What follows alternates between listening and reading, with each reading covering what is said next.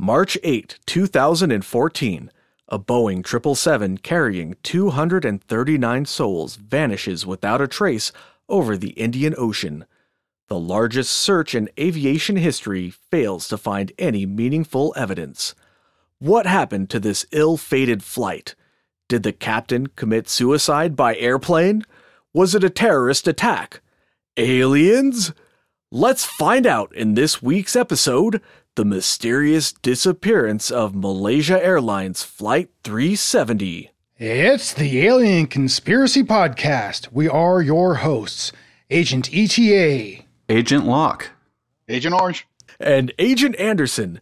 Come along as we examine UFOs, conspiracies, and all things strange.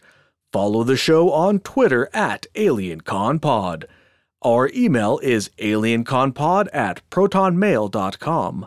Send us your stories, comments, and questions. We would love to hear from you. All right, first order of business, we'd like to introduce our new agent, Agent Orange. Welcome to the show, Agent Orange. Welcome. Hey, what's up?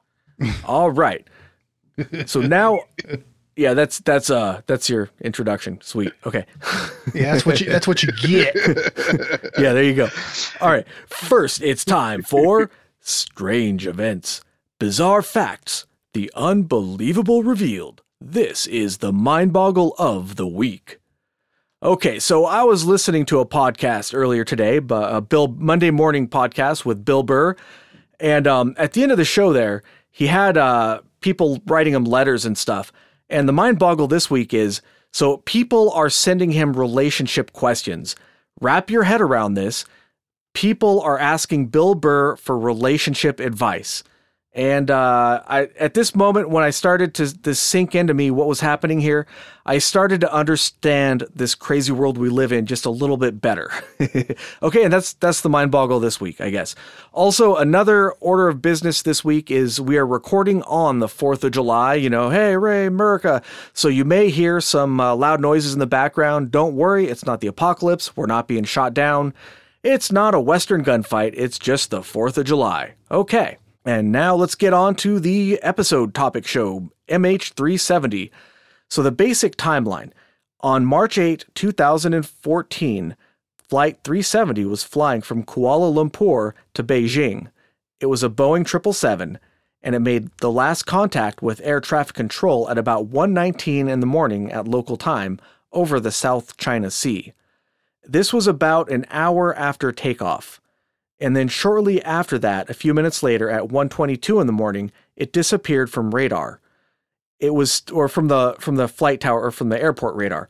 Uh, they were still tracked on military radar, however. Uh, the flight path of the airplane deviated from where it was supposed to be going, and it crossed over the Malay Peninsula. It left military radar at about 2:22 in the morning over the Andaman Sea the flight path looked a little unusual. It's kind of like it might be uncontrolled or erratic. And we'll talk a little bit more about that later about what that could mean, but I won't I won't go too much over that right now.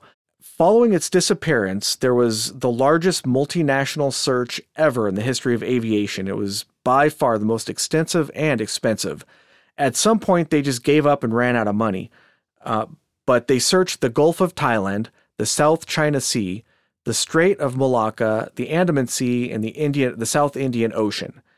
The plane communicated through the Inmarsat satellite network, and that's like a network that the plane uses to kind of transmit uh, ma- um, maintenance or technical data to Boeing so that if something's going wrong on the plane or maybe you know people are getting too many hemorrhoids from sitting on their hard ass seats or whatever it'll transmit that data to boeing and they can take care of whatever the problem is so it transmitted to that satellite network is is the last thing that they got and they were able to analyze some of these transmissions to find out where the plane was more most likely to have ended up.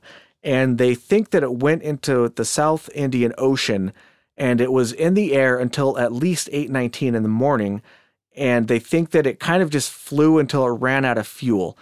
But based on this data, they were not able to determine its exact location or where it landed. Um, it's possible that its flight path turned south after going past Sumatra, and uh, it just kind of crashed somewhere, who knows, in the middle of the ocean. Um, and where they think it crashed was pretty far from any possible landing sites. So, based on its flight path, it seems unlikely that it would have landed somewhere. Maybe if they had somehow gotten back control of the airplane or fixed whatever was going wrong. But uh, maybe not. We'll talk about that a little bit later. We have uh, one of our agents is uh, hot on hot on the case for that one. All right. So the the search effort uh, from went uh, from October 2014 to January 2017. So they were searching for this thing for a really long time and they searched about 120,000 square kilometers, which is about 40,000 square feet of uh, of the ocean and the seafloor. Um, and they also about 1,800 uh, kilometers or 1,100 uh, miles southwest of Perth. Uh, that's in Western Australia, and they weren't able to really find anything. Finally, in about in 2015, on July 29th, they found a couple pieces of the airplane washed up on the coast of Africa um, that's the first pieces, and a couple other pieces washed up in some other places. Um, maybe we'll touch on that later. I'm not sure if anybody is hot on that particular case, but we might, might bring it up again later about those pieces because it's pretty important. Yeah. yeah. Malaysia did an official investigation on this, and they released the report in October 2017. A couple of highlights from the report was that the plane didn't send any distress signals of any kind. There was no indication of bad weather, it didn't appear that the plane suffered from any technical or mechanical problems before it disappeared. Um, two passengers were on the plane with stolen passports, but after investigation, they were ruled out as suspects for any shenanigans because they appeared to be asylum seekers from Iran. But hey, they were from Iran, so you never know. Who knows? But they don't appear to have been the people to cause this, if anybody did if anybody did cause this, if it was due to human intervention of some kind, the most likely suspect is the captain of the airplane. Um, but again, that's pretty inconclusive. But they they named his him as the prime suspect. If anybody did anything, um, let's see. This was the second deadliest incident involving a triple seven, and Malaysia Airlines as well. So for both both of those are Malaysia Airlines holds that record. Uh, the first one was actually Flight 17, also Malaysia Airlines, with 298 dead people on it, and that one was shot down, unfortunately. Uh, two tragic, two tragic losses that happened in a very close proximity to each other that actually caused Malaysia Airlines to go out of business. Um, it was renationalized at the end of 2014, uh, and uh, yeah, so they basically went belly up from that. Due to this crash of or the disappearance of Flight 370 new aviation standards were enacted, such as better ways to report position over the ocean, longer recording time for the cockpit recorders, and better ways of getting flight data out of the airplane, you know, maybe wirelessly or something, recording it to satellites or something, so that if they can't find the physical recorder. So this was a pretty big deal back in the time, and that's that's the very very basic bare bones narrative um, each piece of that you could go on and on forever, but I I don't really think it's necessary at this point. We'll get into that a little bit uh, further when we start talking about our conspiracies. Um, but a cup just to touch on a couple of possible problems.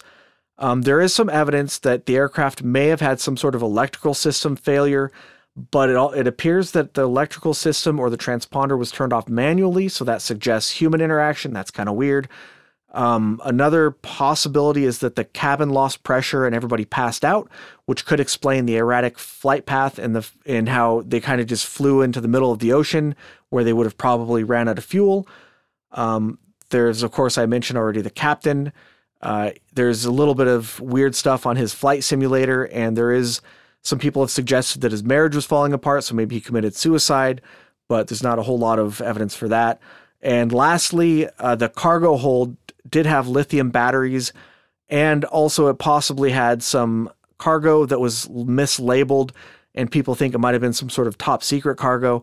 But either one is highly dubious unless we have the physical evidence of the airplane to prove that that's actually what happened.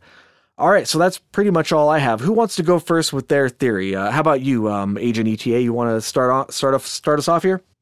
Yeah, sure. I mean, um, you know, like like you were talking about before, that there's so many different small, minute details you can go into with this case. I mean, it's literally almost never ending. Um, I've heard so many different things. Just for example, uh, the the plane was 11 years old when this uh, event happened, and and as far as Malaysian uh, Airlines was concerned, like the the documentation that they presented, the the plane had never had any history of failures or problems. It had uh, you know pretty much as clean of a, a record as you could have. Now the plane was 11 years old, so was that a case of the plane just being well built and holding up that amount of time, or did they maintain the plane well enough? You know what I mean? And that's why it had no record of accidents or failures. That's uh, 11 years is a pretty young for an airplane. They generally will run them much, much longer than that. Yeah, well, I mean, uh, that, that makes sense to me then. If uh, you know, technical failures uh, may may or may not have something to do with it, as far as something just just randomly failing on the on the uh, airplane. But okay, so the theory that I like to entertain sometimes, um, so uh, the one that I picked is uh, the theory that the U.S. military actually shot down the plane. So if you look at um, the trajectory that is the most widely accepted trajectory of the plane, where it heads south into the Indian Ocean, it's heading somewhat towards um, the atoll of Diego Garcia, which is an island group um, with a military base on it, with a, a United States military base on it. So one of the uh, ideas, one of the theories is that the plane was actually hijacked, and before the plane had even taken off, it had been um, basically rigged to like recreate a flight pattern, to fake a flight pattern. So uh, instead of um, you know initially going going north and heading on its uh, original flight pattern, the plane you know headed headed uh, headed north for sure um, for a little bit, but then you know headed headed uh, at least east and then southeast and then south eventually towards uh, the middle of the Indian Ocean, which is where that use uh, that United States base is. It's it's if you look at it on a map, it's pretty much like almost smack dab right in the middle of the Indian Ocean. So I mean, um, if the plane did follow its its accepted flight path, then it should not have been able to reach those islands. I think that's pretty well established. But if the flight uh, the flight plan was uh, you know someone was able to fake it somehow, you know, then who knows what kind of weaponry they could load on the plane beforehand. You know, obviously all this work would have to be done on the ground before the plane even took off. I would think for sure. But you do have those two Iranian um, citizens that had you know fake passports. You know, I mean that's to me it's a little bit of a red flag. There's not too much you can draw from that as far as you know conclusive evidence, but little bit of red flag, kind of like you're like, oh, it's, it's odd, but it's one of the uh, the theories I kind of like entertain just because you know what the hell was that plane heading heading towards? You know, and when I when I look at it, there's nothing else in the middle of the Indian the Indian Ocean, really. You know, that's the only like target that that could have been focused on anywhere in the area. You know. Yeah. So, yeah. So yeah, that's that's uh, that's the theory that I brought up here. Yeah, that's one of the major ones. Um, I'll I'll pipe in with a real quick theory here. So one of uh, I don't know if it's a major theory, but it's often mentioned is that the plane was somehow abducted by aliens. Drum roll, please, right? And uh, this is a pretty short one because uh, just going to go ahead and say nope. yeah, it wasn't aliens, guys. All right, all right. Did, did you have anything, uh, Agent Orange, that you wanted to talk about? No,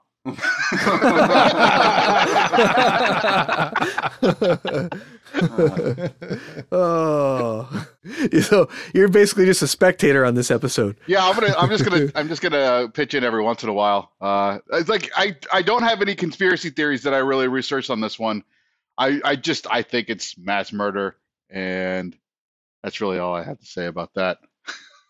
So you're going you're going with the pilot did it. You think that he oh, committed the pilot suicide? Totally did it. Yeah, 100. percent Yeah. What do you think the angle was on that? Do you think he uh, was having a, a, t- a tough time in his marriage, or do you think like uh, maybe he had some financial debts that? It, it's hard to know. It could be any of those things. It could be just dissatisfied with his job and and was just over it. Maybe this maybe the flight attendant made him angry. You know, who knows?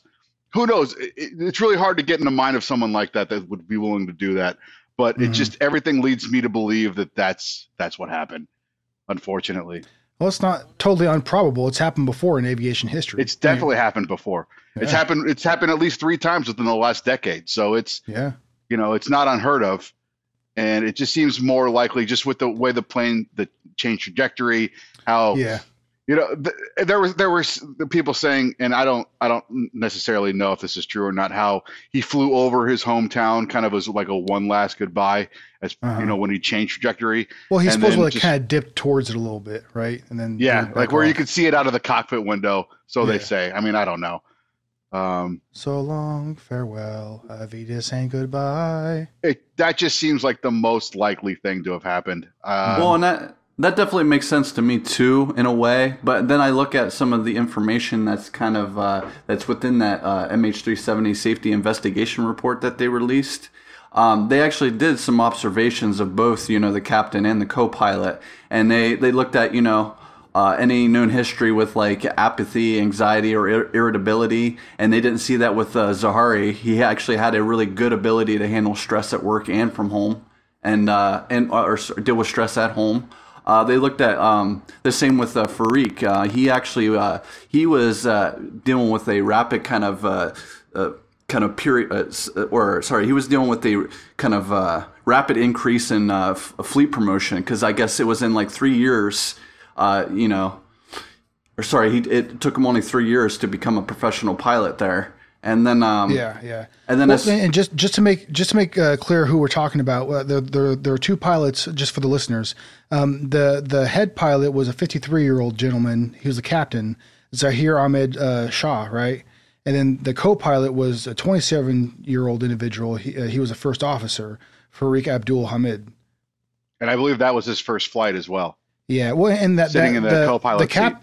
The captain had he had he had worked for uh, Malaysian Airlines since 1981, I think, or something like that, because he he had uh, joined uh, that airline um, as a cadet and then and trained with them and, and you know earned, earned his commercial pilot's license uh, through that. And he that was well respected. Yeah, yeah. I mean, I mean, if you've been working that damn long for the same airlines and gained an air of respect amongst your peers, I mean, you got to have a, a certain level of consistency. I mean, I, I've heard certain recordings like uh, of uh, planes that were going down in legitimate situations, and you know the pilots knew that there, you know, there's probably you know 0.001 percent that they get out of this alive. Obviously, you're at the front of the vehicle, the vehicle, you know, and, and you're also heading towards whatever you're heading towards.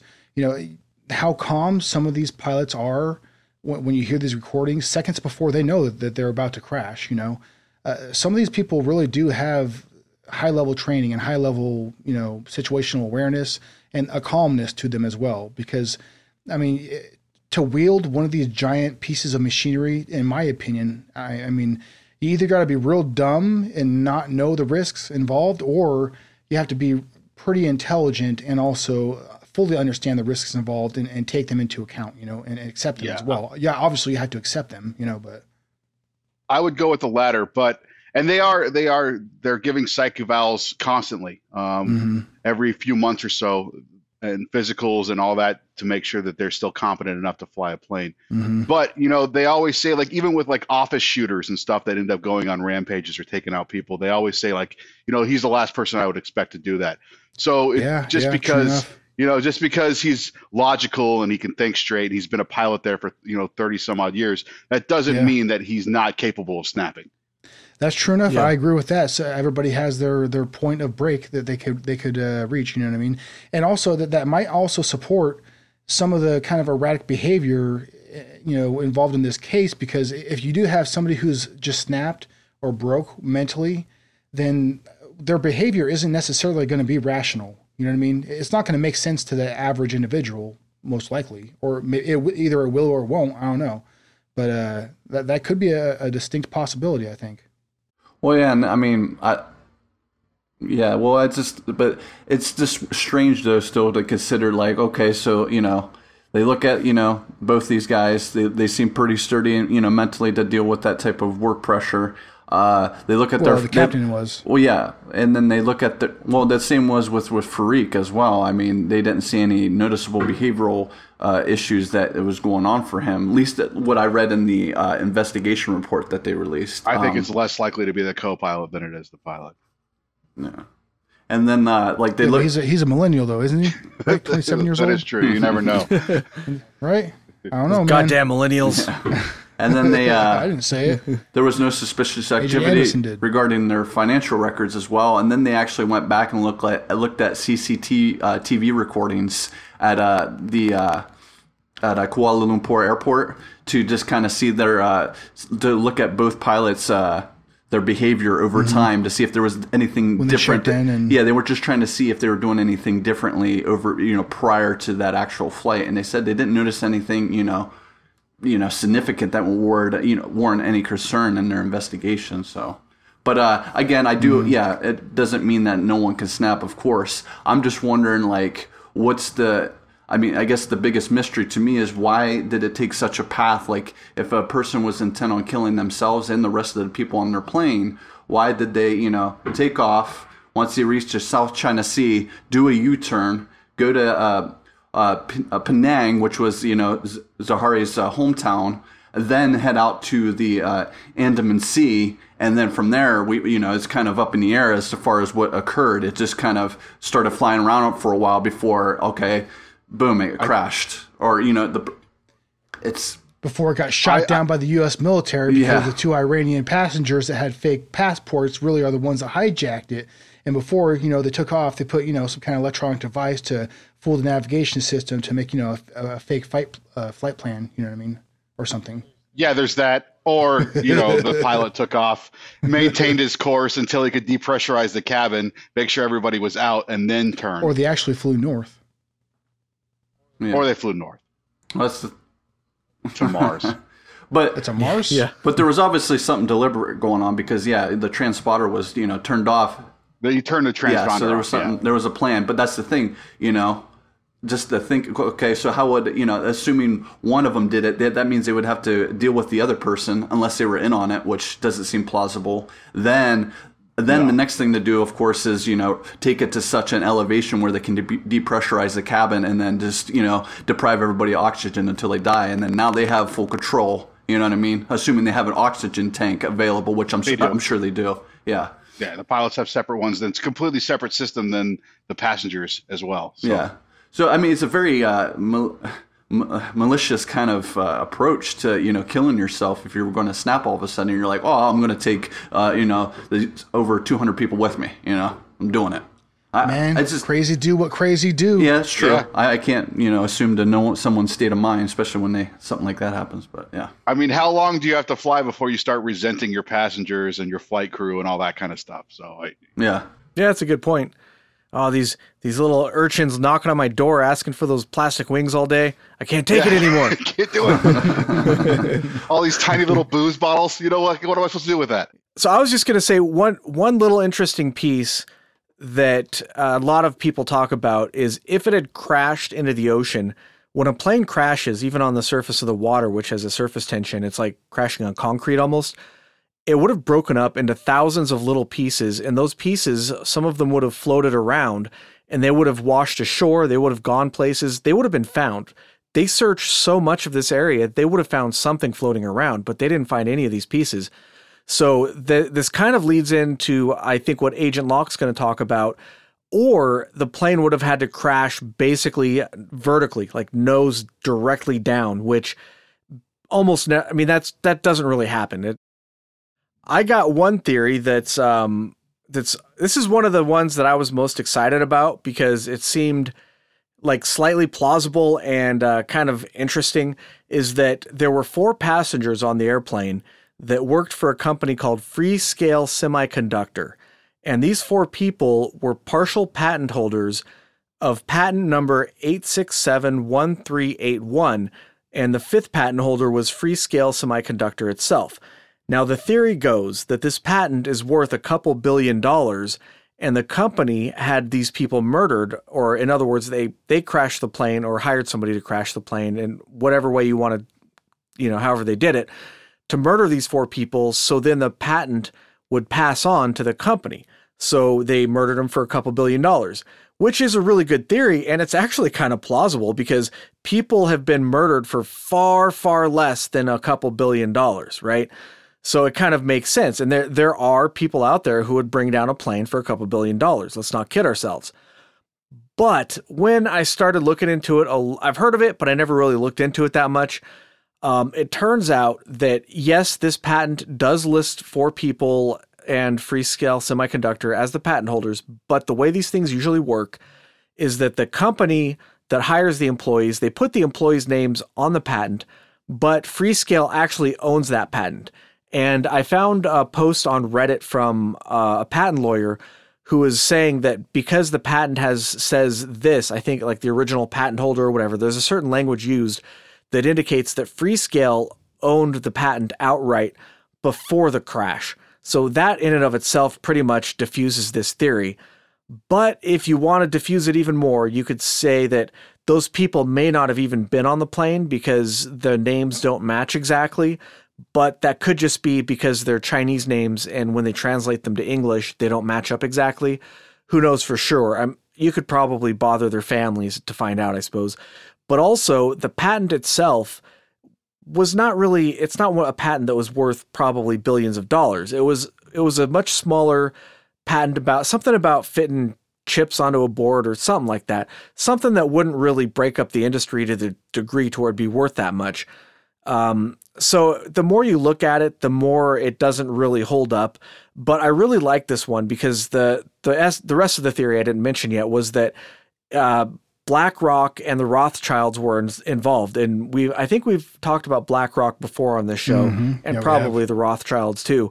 But Sure. when you say those, that kind of perks my ear uh, ears up when you're like, oh well, who owns Freescale Semiconductor? None other than BlackRock and uh, you know Oh man, it makes my asshole twitch. Yeah, every good conspiracy have the Rothschilds involved. So oh 100 percent.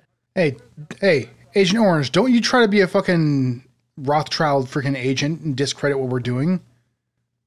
All right. Yeah, What are you- yeah, what are don't you do that, agent. What are you trying to do? Are you trying to set up people's freaking subconscious? no, I'm s- I'm know, being you I'm, I'm serious. Wait, wait every minute. good I thought- wait, conspiracy I thought I theory knew you. involves the Rothschilds. That they're everywhere. They're, Oh. they're pretty much the Illuminati. So I'm I'm agreeing with Oh. you for Christ's sake. Oh, you're oh you're backtracking now. You're backtracking is what you're saying. I'm one of them. Oh yeah, well, you got to hook me up with some of those sweet ass Rothschilds gigs, dude. Yeah, I will. no, s- I'm the Yeah, I'm hey, the poor black sheep one. I will sell out right now if you want to drip me down some of that sweet Rothschilds money, dude. They can have this show. I don't even care. I would turn you all in for cash. I just want you to know that. I, I appreciate that, Agent Orange. All right, anyways, to finish this one off, it turns out that BlackRock is only one of many institutional investors, and they don't actually own the entire part of the company, just a chunk of it. A pretty large chunk, but not even in the entire company. So, pretty much the more you look at it, it completely falls apart. Unfortunately, I really like this one, but it just doesn't hold up.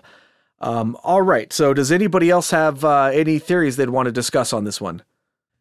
Wasn't there a cell phone somewhere in this narrative that you're talking about? yeah. Yeah, I like the I like the sound of that. I know where you're headed with that. I want to. I want to hear. I want to hear about the cell phone part of the theory. That's what I'm interested in. Agent in. Locke, are there any orifices within somebody's body they might be able to was- hold a small cell phone? Perhaps some individuals might be able to hold, hold the largest of cell phones. No, there was a theory out there that someone actually sent out a message of, and it had like metadata that showed their coordinates near um, Diego Garcia, and they said that they were being, you know, the uh, they were all being uh, whatever, you know, taken, you know, I heard about that. pr- I, I forget most of it, but it was just kind of like, yeah, he shoved it, you know, up his rectum to uh, I conceal it from I the about that. military officials. But I which, hear I, I heard Uh-oh, something similar about like coordinates being sent out, to, like to that specific location. But Yeah, but when you take the, I mean, it was an iPhone. It was uh, supposedly sent from an iPhone, and given the, yeah, I mean, we're we're all familiar with iPhones. I forget the fr- uh, specific model that they, you know, mentioned that it was, but uh, that's a it's a good two inches, two to th- what, two to three inches in in width. So to abruptly shove it up one's rectum would be uh, that would prove difficult. I mean, especially in a, you know, look, I've i've seen X-rays of people keystering like bowling pins. So yeah. I'm willing to bet that if you go on Pornhub or whatever right now and Google iPhone Oh, and the you bum, will you will get a get a result. result.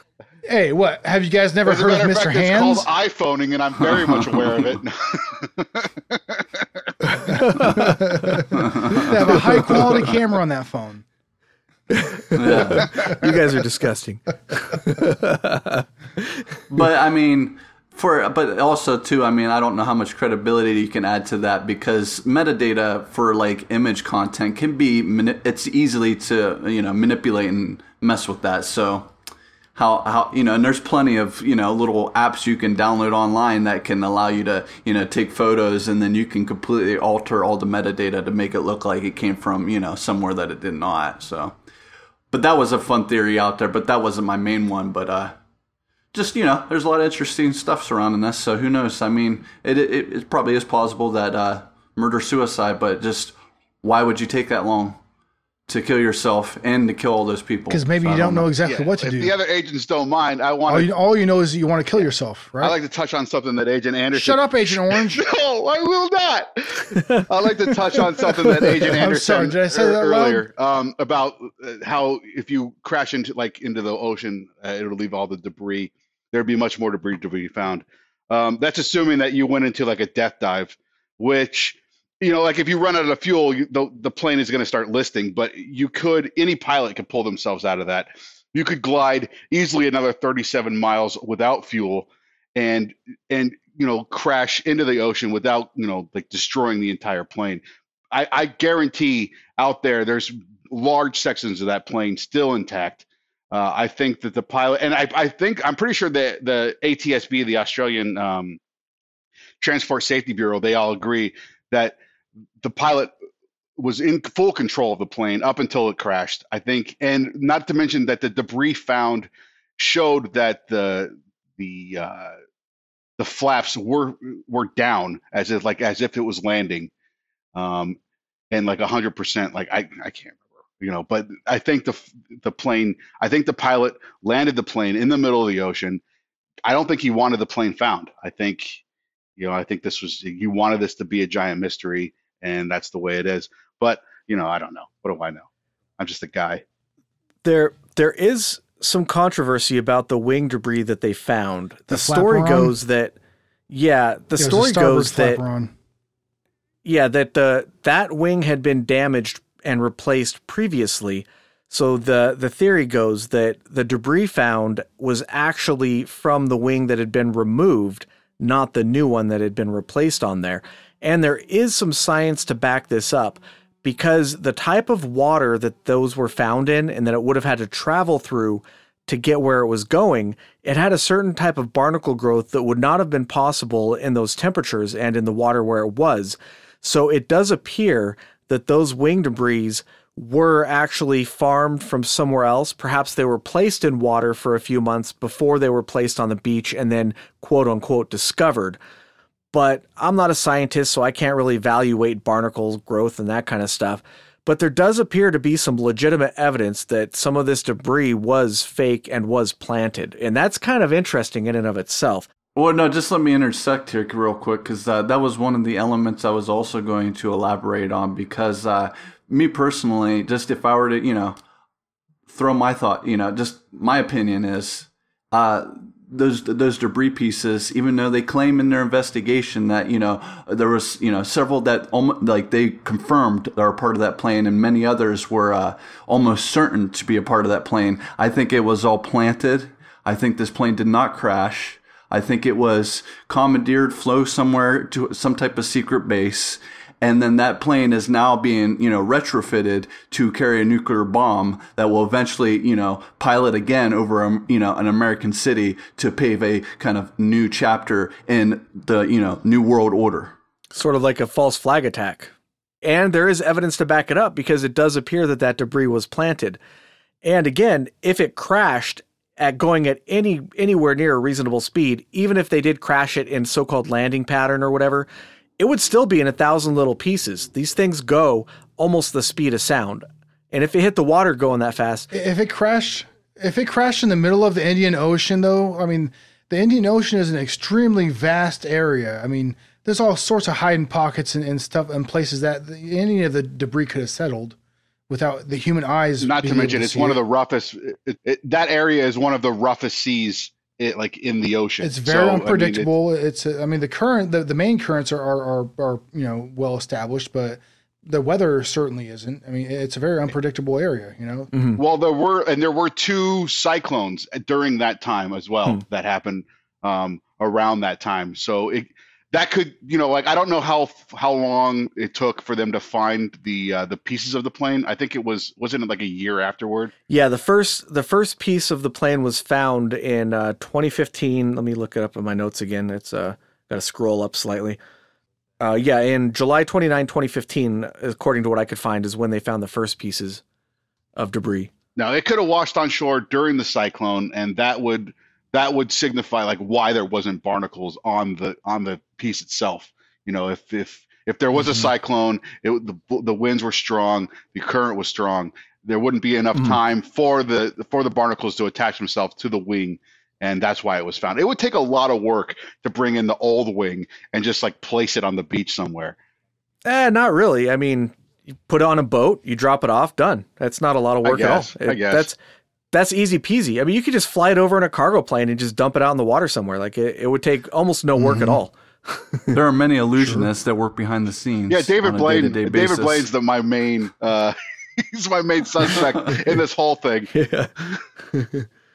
well, he does use a lot of editing in his tricks, you know.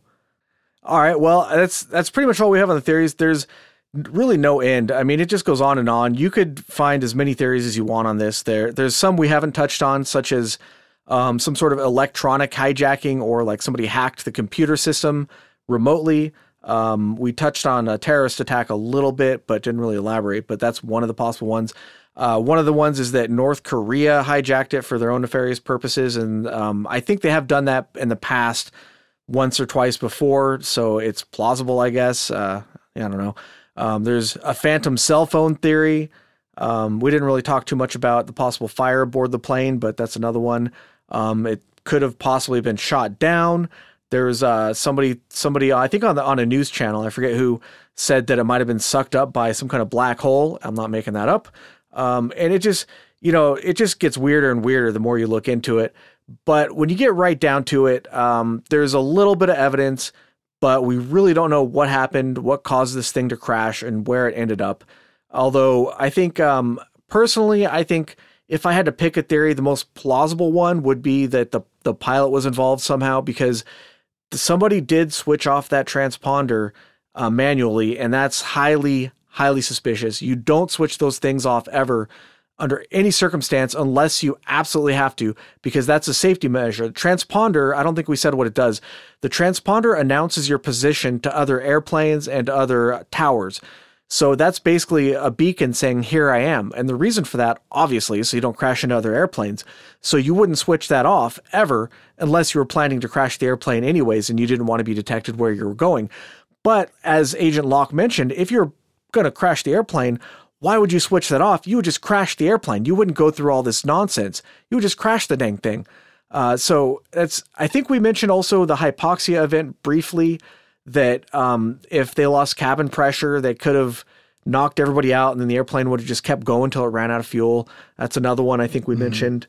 Um, but well, that one's popular because then you wouldn't have a bunch of people there to stop what you're doing once they realize what you're doing. yeah, but yeah, again, but someone would still have been in control because the plane made several deviations before it, it Yeah. eventually Yeah. disappeared. So that yeah, yeah, someone would have had to maintain control at some point. Yeah, that's true. Oh, absolutely. Yeah. So yeah, I think the most plausible one is probably the pilot was up to no good. What do you guys think is the most plausible theory on this one? I mean, you know where I stand, Well, but I think yeah. we'll never know, unfortunately. Yeah, Agent, or- Agent Agent Orange always stands with mass murder. yeah, Yes. that's that's his bag. All right. Well, now I'm on a list. He's also known as Agent Monsanto. Also, yeah. All right, everybody. Thanks for listening. Tune in next time for a show that we haven't really decided on yet. You can follow the show on Twitter at AlienConPod, and we have an email address, alienconpod at protonmail.com. If you enjoyed the show, you can really help us out by leaving a review wherever you listen to podcasts.